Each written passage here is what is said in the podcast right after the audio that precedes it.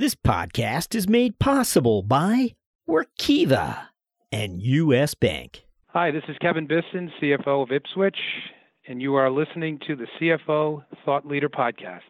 This is episode 392.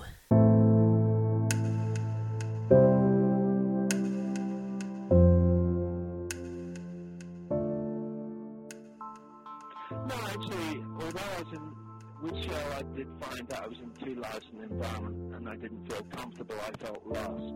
Whereas when I moved to Harris, um, they break up into divisions and, and, and sub business units. So sub business unit and such was around $50 million um, revenue. And actually that was um, a perfect size from my viewpoint of being really able to get into the business, all aspects of the business. It actually gave me that ability to really get right across the organization and understand all the touch points.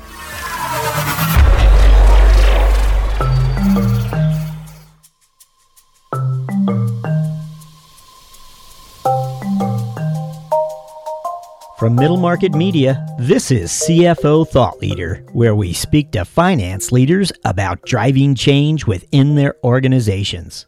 Hi, it's Jack Sweeney. On today's show, we speak to Christopher Baker, CFO of Goodwill Silicon Valley. We all know there are multiple paths to the CFO office, but no matter what path one takes, future finance leaders must be on the lookout for strategy experience. But where to find it? Chris Baker explains why smaller units and departments where finance executives can be more hands on and work beside other functional groups is very often the optimal path. Our discussion begins after these words from our sponsor.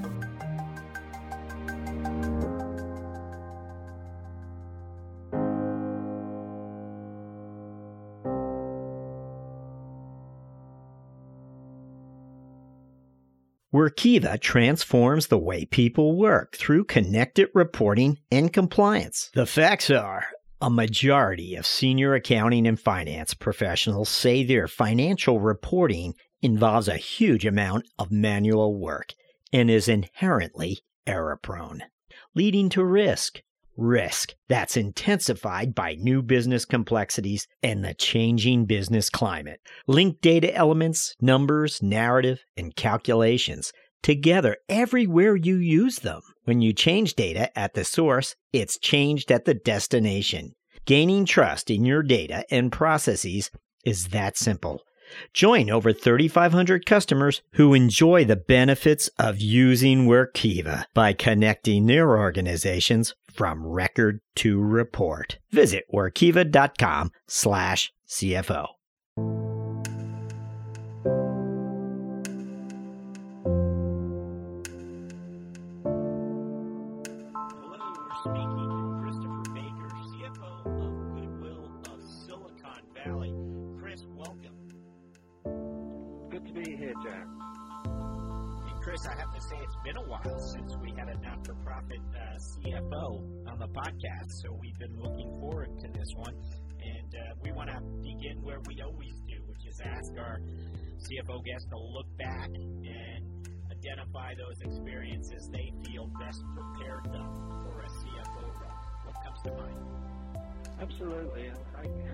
Many experiences through the years, especially as I'm more of the latter part of my career. But um, I always remember I left college, I was um, moved to London and I worked for Shell Oil Company, which was, as you know, a very large company in the centre of London there.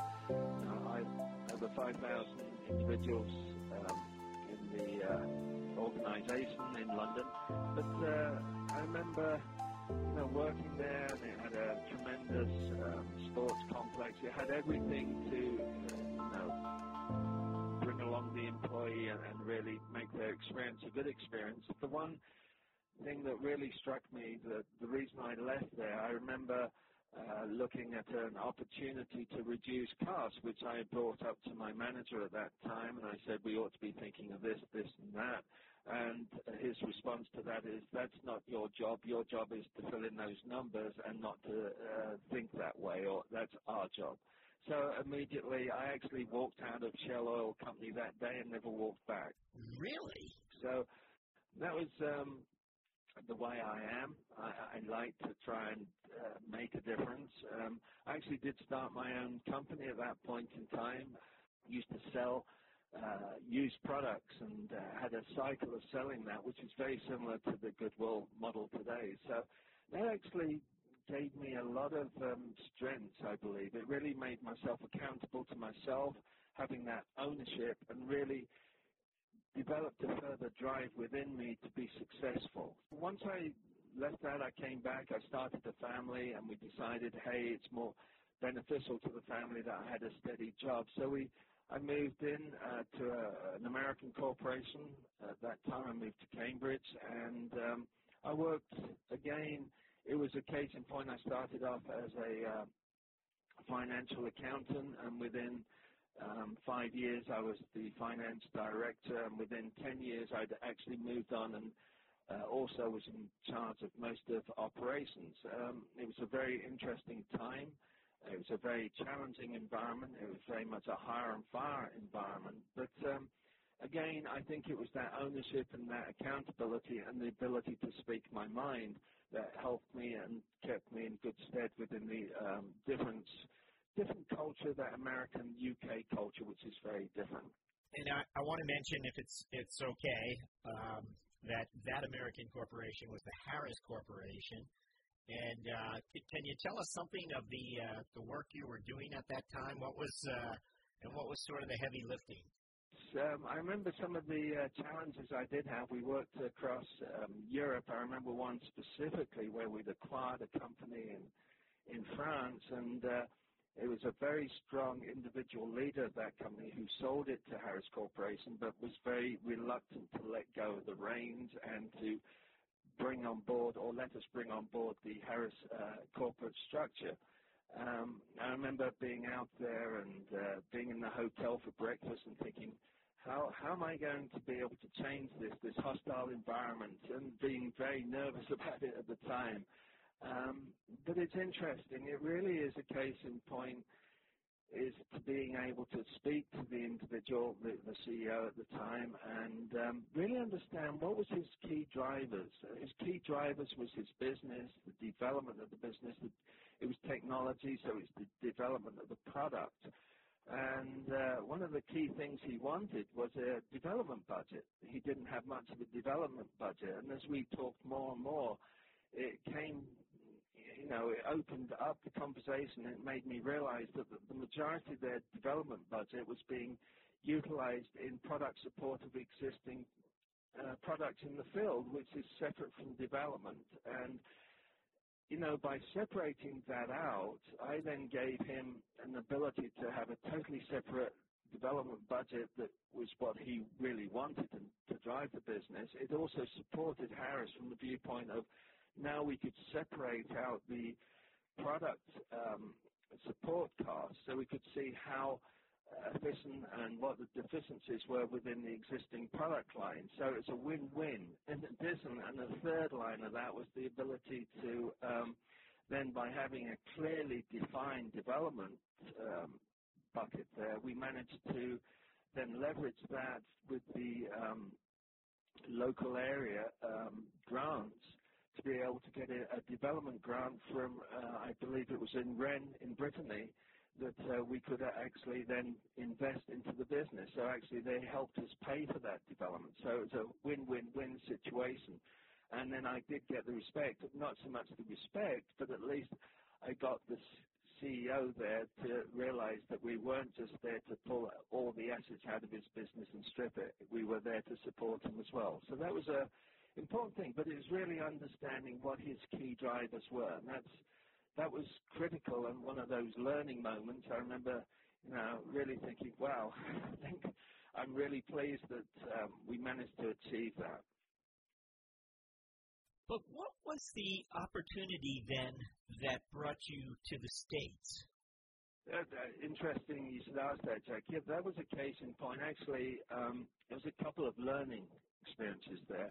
One was I actually, um, at that time, my my relationship. I uh, separated from my wife, and and um, I had the opportunity at Harris of uh, they acquired a company in uh, Silicon Valley doing software automation, and uh, had two two branches, one in France, one in the UK, and I did the due diligence. And then this was back in 2000, and they actually um, had no one over here. Everyone was leaving, so they needed someone to come over to the States to steady the ship for a couple of weeks. Um, I volunteered to come over to um, Silicon Valley, and I came in and again used that same technique of really trying to understand the organization, understand the individuals that are still left within the organization to take us forward and developed a rapport and they asked me to stay on. Obviously, it was a very stressful time, but um, Harris were really good about that. They provided me my family to come over a couple of times a year, and I also was still responsible, uh, had the directorship of the um, French operation. So I was going over to Europe once a quarter. So it managed to um, ease me into the U.S. and uh, into um, Harris Corporation over. Would was that like post-merger integration work, or how would you characterize it? Yeah. It was post-merger. I, I walked in uh, post-merger, but it was a case in point. They they acquired a company, and really they acquired a bit of a lemon as such. It was um, the technology and the way the software was written was such that it wasn't sustainable for the long term. So we really had to step in, break it down, uh, go through and understand the sense of the business and develop a lot more support side to make certain that we could stay profitable. So it's a, a challenging from that respect. And at the same time, you've entered uh, the world of Silicon Valley, where I would think, it, it, in some way, the mindset was different. Yeah, it's very different, and uh, you know that that excited me. The, the level, um, the intensity. I mean, I remember my my software engineers used to come in, walk in about 10:30 in the morning, 11 o'clock. I think, well, why are they walking in so late? But you could see at night, 11 o'clock at night, you'll still see the cars in the car park, and, and their their commitment and enthusiasm for developing a new next level technology was stunning. I mean, did you desire to work in smaller in a smaller enterprise, or, or, that wasn't really the criteria you would use to go forward? No, actually, although I was in with Shell, I did find that I was in too large an environment and I didn't feel comfortable. I felt lost. Whereas when I moved to Harris, um, they break up into divisions and, and, and sub business units. So sub business unit and such was around $50 million um, revenue. And actually, that was um, a perfect size from my viewpoint of being really able to get into the business, all aspects of the business. I actually, as I mentioned, that I took over everything from order to customer service. It actually gave me that ability to really get right across the organization and understand all the touch points because it's not the case in point of in finance just getting the results and um, saying, hey, we missed revenue by this or expenses were there. It's really understanding what's driving that revenue, what's driving the, that expense, what's driving that inefficiency right at the front touch point. So it's all those different touch points across the organization. So let's uh, segue to, to Goodwill Silicon Valley. How do you, uh, w- what happens next? Do you leave uh, Harris Corp or what, uh, what transpires? Well, really, I'd, I'd left Harris Corporation. They'd moved the, the head of, they decided to buy a much larger software automation company to swallow up um, the, the one they bought in Silicon Valley and uh, cover the, the goodwill, as it were. And um, I went into um, consulting, and I was working across in various companies in the valley consulting. And um, a friend of my wife's was the new CEO of Goodwill, and um, asked me to come and do some pro bono to get them up and running into Great Plains uh, software system, for, and uh, which I did.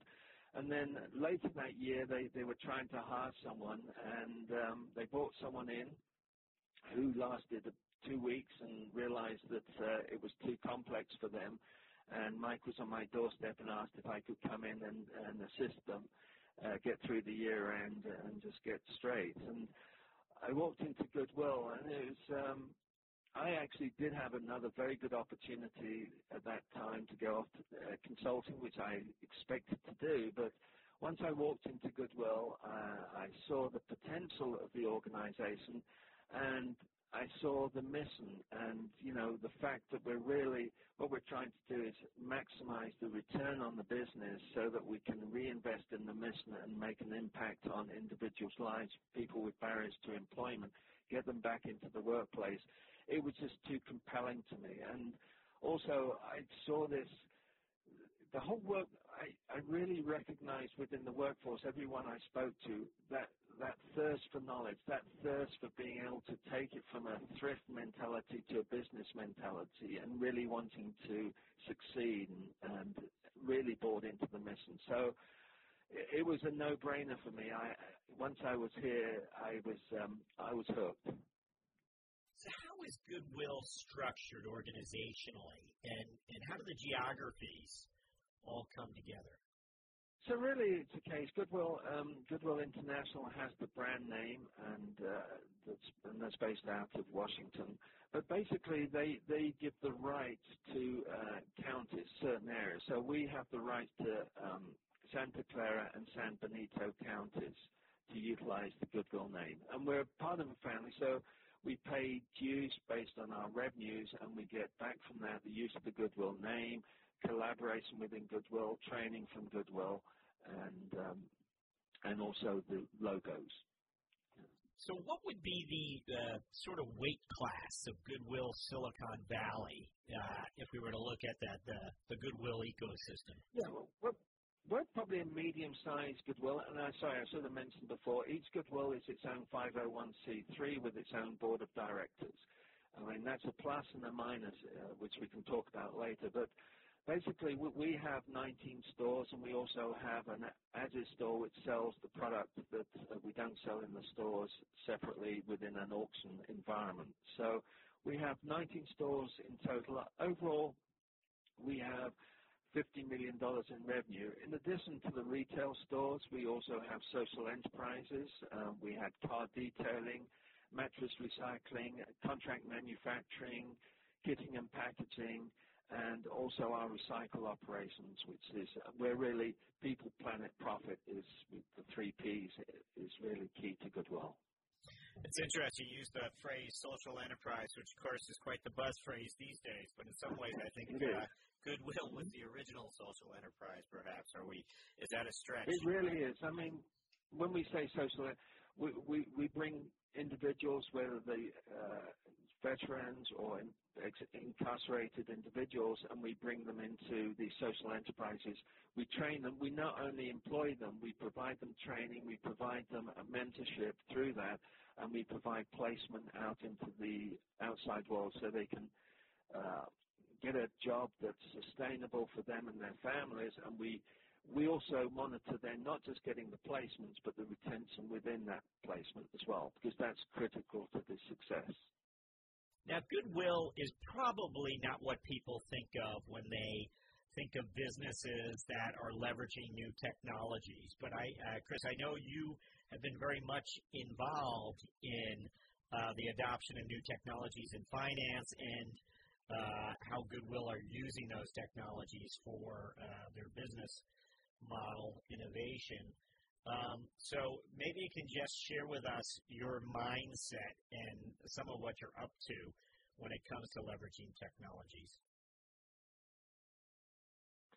Yeah, that's that's a very good point. I mean, we are one of the things I came on board here was to really take um, Goodwill from the thrift age into cutting edge uh, Silicon Valley technology. I remember a board member saying to me, hey, we're in Silicon Valley, we should be at the cutting edge. And as such, I developed a five-year strategic plan. I mean, what's critical here is, again, to be successful in an organization, you need to break down uh, silos. You need to be really able to collaborate. And one of the first things I made certain I did was I changed our platform um, more to the um, large Google platform. It wasn't just reliant on the Microsoft uh, and everyone having their own files in their own folder. So it's sharing of data was very critical to me. So being able to go to the cloud, having it on the web there so that they can go into Drive and they share the information and it's one source of information. We don't have five different files. That's really critical. Um, also then making certain that I have an ERP and a point of sale system that integrates together and provides me real-time information.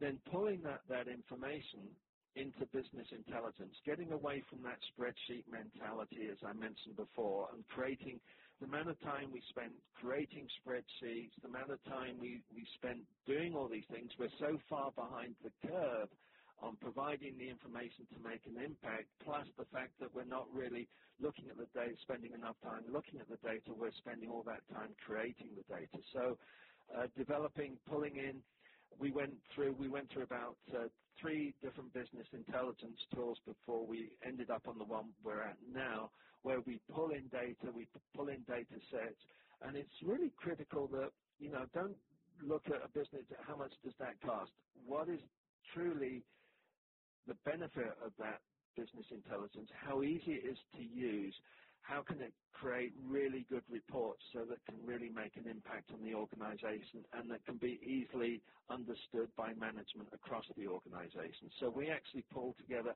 all our various data, whether it be payroll, sales, whatever.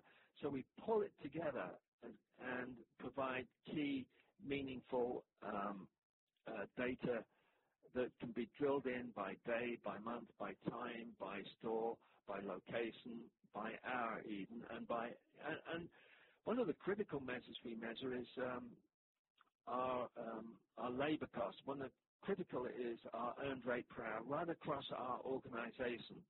Um, one of the things we've developed recently is that uh, the other thing is we actually track every item that we put on the floor. So I know we know in the organisation who produced that item. And that's critical. Now we have a, a method that we, we actually incentivize our sorters based on the revenue that's uh, sold from the products they put on the floor, not the production. Before we used to incentivize by production, which was wrong because what we found was that anyone can put a lot of product on the floor. If it didn't sell, it wasn't beneficial to the organization, yet we were giving a productivity bonus to this person. Now we actually measure them by the actual revenue they generate on behalf of the organization. Um, going forward, we're looking further to uh, utilize predictive analytics to really take the data into these algorithms and then see if there's trends and patterns so we can maximize our pricing. And the other thing from that is that, um, as we all know, we can only have X number of key reports or measures for managers to really manage to, otherwise it gets too much and too evolved. But at the same time, where we really want to take it is to have some exception reports. So in other words, if there's anything that goes out of alignment on specific, whether it's the number of items put out of shoes or the price points of, that we can send out an exception report to the district manager so they can address anything ahead of time rather than behind the time. So it's really taking some of these um, leveraging the technology to take us to the cutting edge of you know where we are. And uh, as you know, we're not just retail, we are e-commerce, and I'm talking not just retail, I'm talking e-commerce, I'm talking all of our businesses that we're looking at it in this respect. Help me understand what is the e-commerce part of your model then? What is what what are you selling? What are the, what what are the transactions happening? So really, what we do is we do take uh, we see anything in the stores as we sort through that we believe is a collectible or an item with certain brand names. We actually then send through to e-commerce. It's a case in point of obviously you've got a a limited audience at your store, especially for collectibles, and you know to be able to maximize the value of those items, you sell it on uh, e-commerce, you've got World Wide Web basically. I mean, it's uh, obviously most of our sales are within the US, but we do sell across the globe. And if it's a collectible, then you've got those people that collect those specific items will be bidding up that item to what is the true value of that item rather than, I mean, really, I think in a way, we were creating social enterprises within our stores and still are to a certain extent for of our customers coming in, buying the goods that we're selling, and then uh, making a lot of profit on that. We're actually taking some of that away so we can actually gain that profit so that we can then reinvest back into the mission and our different programs. So, what's the competitive landscape like? Who, who are your competitors? I mean, that's again, that's a very good question because um, personally, I, I look. You could say obviously you've got um, Salvation Army, you've got Hope. I don't see those as competitors.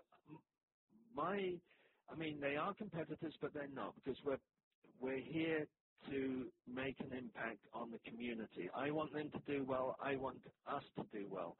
Who I see the competitors are the for-profit organizations such as Savers that say, hey, X amount go to uh, non-profit, but that percentage is so small, most of that goes to the shareholders. That's who I see are key competitors. Those are the ones I'd like to put out of business. I, would love to see all donations come in, be maximized, and go uh, and that that profit go back into a mission, whether it be goodwill or hope or Salvation Army. And so, one of our favorite questions what are the key metrics then that you're paying close attention to? I mean, obviously, um, we, we, measure, um, look every day. I can look at my, my sales um, broken down by donation or new products. Um, also, production. Production drives sales, so that's critical. We look at our, um, our labor rates, as I mentioned before, making certain my earned rate per hour. That's that's critical. That's more of a, what I call a lag measure. When I say lead and lag measures, I can see today what my production is. I can see what my um, sales are. A lag measure is something that takes time to be able to um, to see, but it's still just as important. A critical, another one is critical to us is our turnover. Now, we expect high turnover. For example, last year our turnovers was around 100, 120 percent that makes it very difficult to run a business profitably when you have that level of turnover. So again, it really made us step back and say, who are our core positions that really drive the organization that we do not need one high turnover. And then we're saying in these other areas we expect higher turnover. So again, it's making certain that we've got the right benefits and the right pay to keep those core positions because those core positions will drive our business to the next level. Those core positions will train our mission employees that come into the organization so that they're successful when they move on outside of the organization to um, the business world. So that, that's a crit- critical measure as well. What does your finance team look like today? I mean, does it have that the similar mix of skills of a, of a traditional finance team? It, it probably does, and I'd really like to spend a bit of time on that because when I came on board, uh, it was very dysfunctional. I had to restate the prior three years' accounts. Um, that being said, um, the board said to me, you'll probably have to replace most of your finance team. Nine years later, I, most of that finance team, 95% of them are still here. We have we really spent time on mentoring. Uh, their thirst for knowledge was excellent, reorganizing it. One of the key things is really, as I mentioned, breaking down silos, making certain everyone understands the importance of what everyone else does and how each person affects each other. So I made it so that they had to develop their procedures, develop the workflow their procedures, and then each individual had to stand up in front of the team and go through that. And we all talked through where the control points are, where the value added is, where it's not value added. So we developed much more of a team type approach and a lot more knowledge sharing. So that was really critical. I mean, it was critical from team bond, bonding as well as knowledge and making certain we had processes so if someone did leave, we've always got procedures and processes that someone can step into. At the same time, I even, you know, so I've taken the team now up a level. then I've challenged them even more because I believe in not just talking the talk but walking the walk. In other words, internships. I'm very strong on internships. Um, and we actually have internships in IT and finance where I bring in individuals with disabilities, uh, individuals on the autism spectrum who've got a lot of diversity and a lot to bring to the workforce, and I bring those into the organization into certain roles, and and we mentor those individuals within the department as well. And that's probably very different from most organizations, but it, it works well. It builds that bonding within the department. We, we think of ourselves as the goodwill family here. And that's just so critical that people come in, they feel respected, and they people got a smile on their face, and they feel this is you know this is home from home. We spend a lot of time from work uh, at work, and we really need to make certain people enjoy that and are respected for what they do. Chris, I think you might have already shared uh, a few aha moments with us, but uh, we always like to ask for a finance strategic moment, an aha moment. Uh, have we touched on that one already, or uh, what, do you have something else you'd like to share? Well, I think I have touched on it slightly. The, the one that really comes to mind is, you know, as I, I mentioned to you earlier, was the, the fact that we changed um, our production and our, our production um, bonus, and it's now based on earned rate per hour. So we really sort of took away, you know, hey, that's production, that's a metric. Hey, this is your sales, that's a metric. Here's your sell through, that's a metric. You know, and, and we then, and this is your sell price, that's a separate metric. Basically, by tracking um, that individual, the items they put on the floor, down to the revenue that generated, that really takes all those metrics and puts it into one. And that really sort of drives the business. And then that sort of focuses them more. And the, and the other one I'd like to mention is what I really enjoy is that we do have a management training program, an internal one here, and the fact um, I, you know, being involved in that, uh, spending a couple of sessions with the managers, and really providing training for them, which is, you know, understanding who the participants are, and then being able to have that training on finance and being able to ask them questions or show them how their what they do impacts the bottom line or elements of the of the retail store or the salvage operations, recycle operations, how much of an impact um, that can have by not ordering product to put on the floor or the fact that we're not sorting the product correctly. But really being able to see all those light bulbs go off when you're tra- you know providing this uh, management training and asking them questions and showing them real life examples and seeing the light bulbs go off of these managers and seeing that that can really make an impact from them uh, you know and in the organization Thought leader listeners, don't go anywhere. We're about to enter the mentoring round with Chris Baker, CFO of Goodwill Silicon Valley, after these words from our sponsor.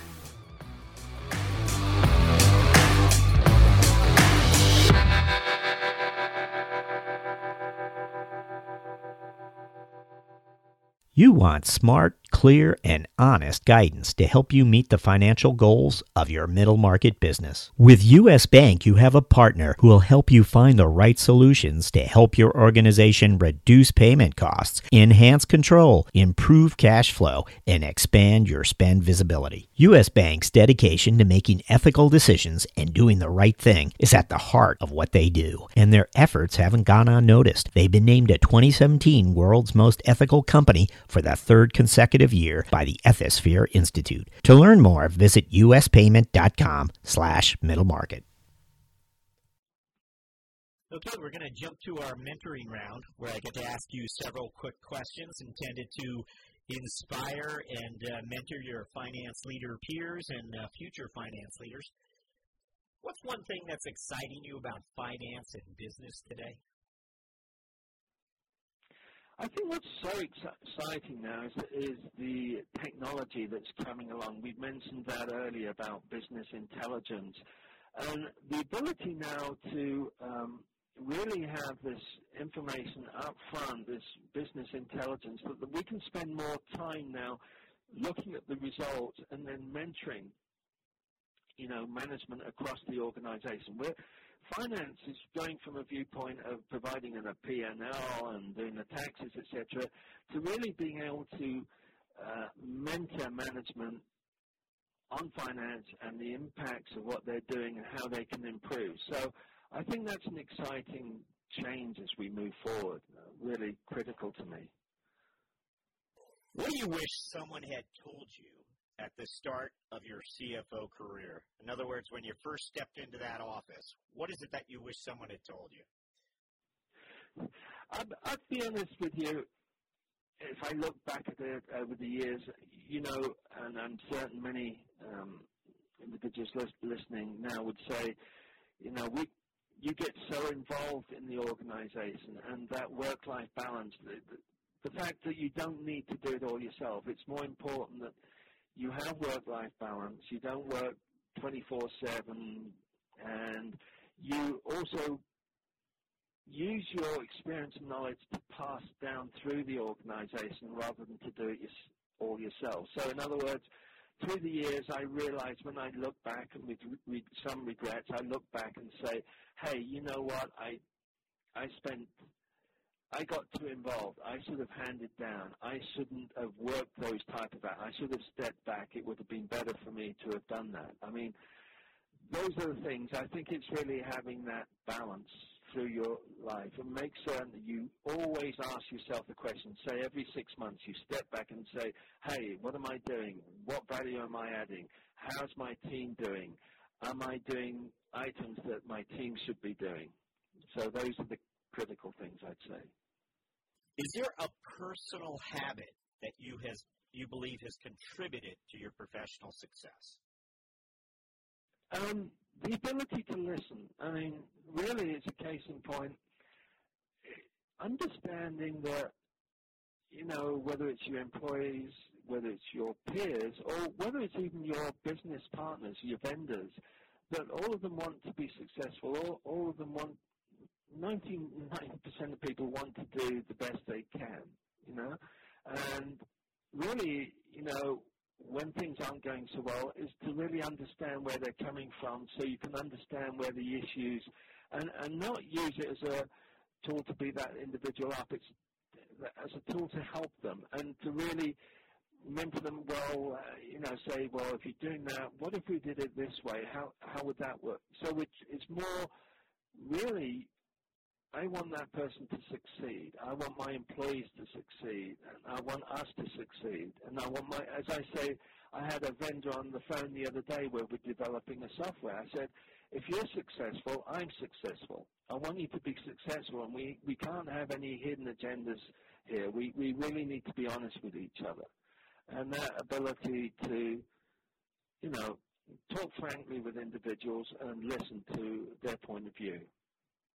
Chris, I almost forgot to ask you whether you have a book you'd like to recommend. Uh, do you have a book? Is that a good question? No, I'd like you to ask that question because um, my my passion, as you know, I'm here. Uh, I work for Goodwill.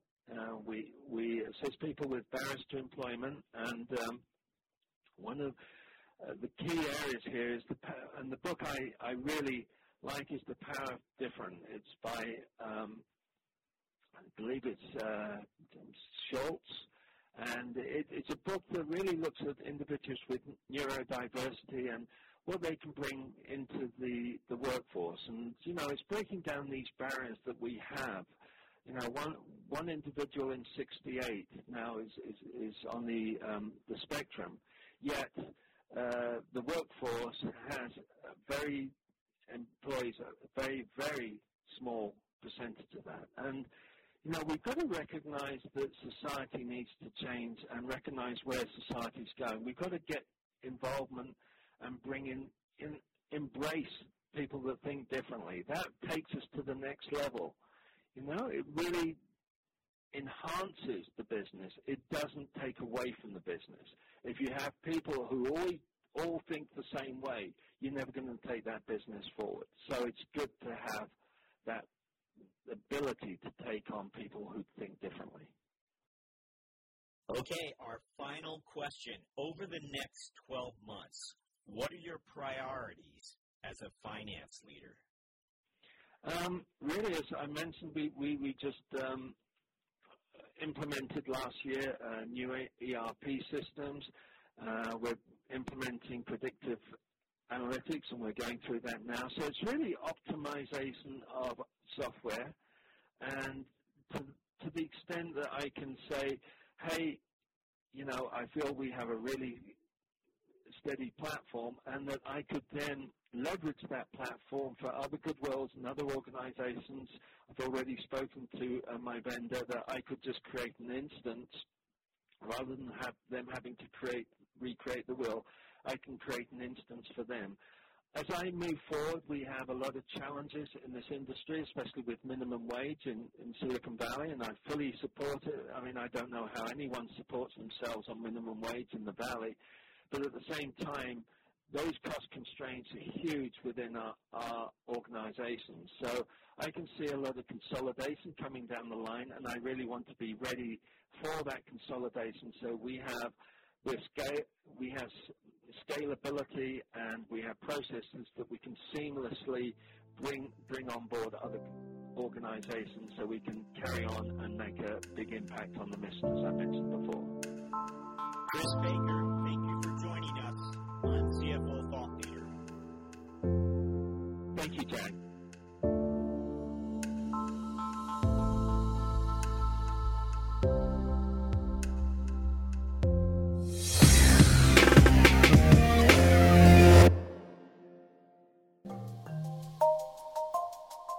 Thank you for listening.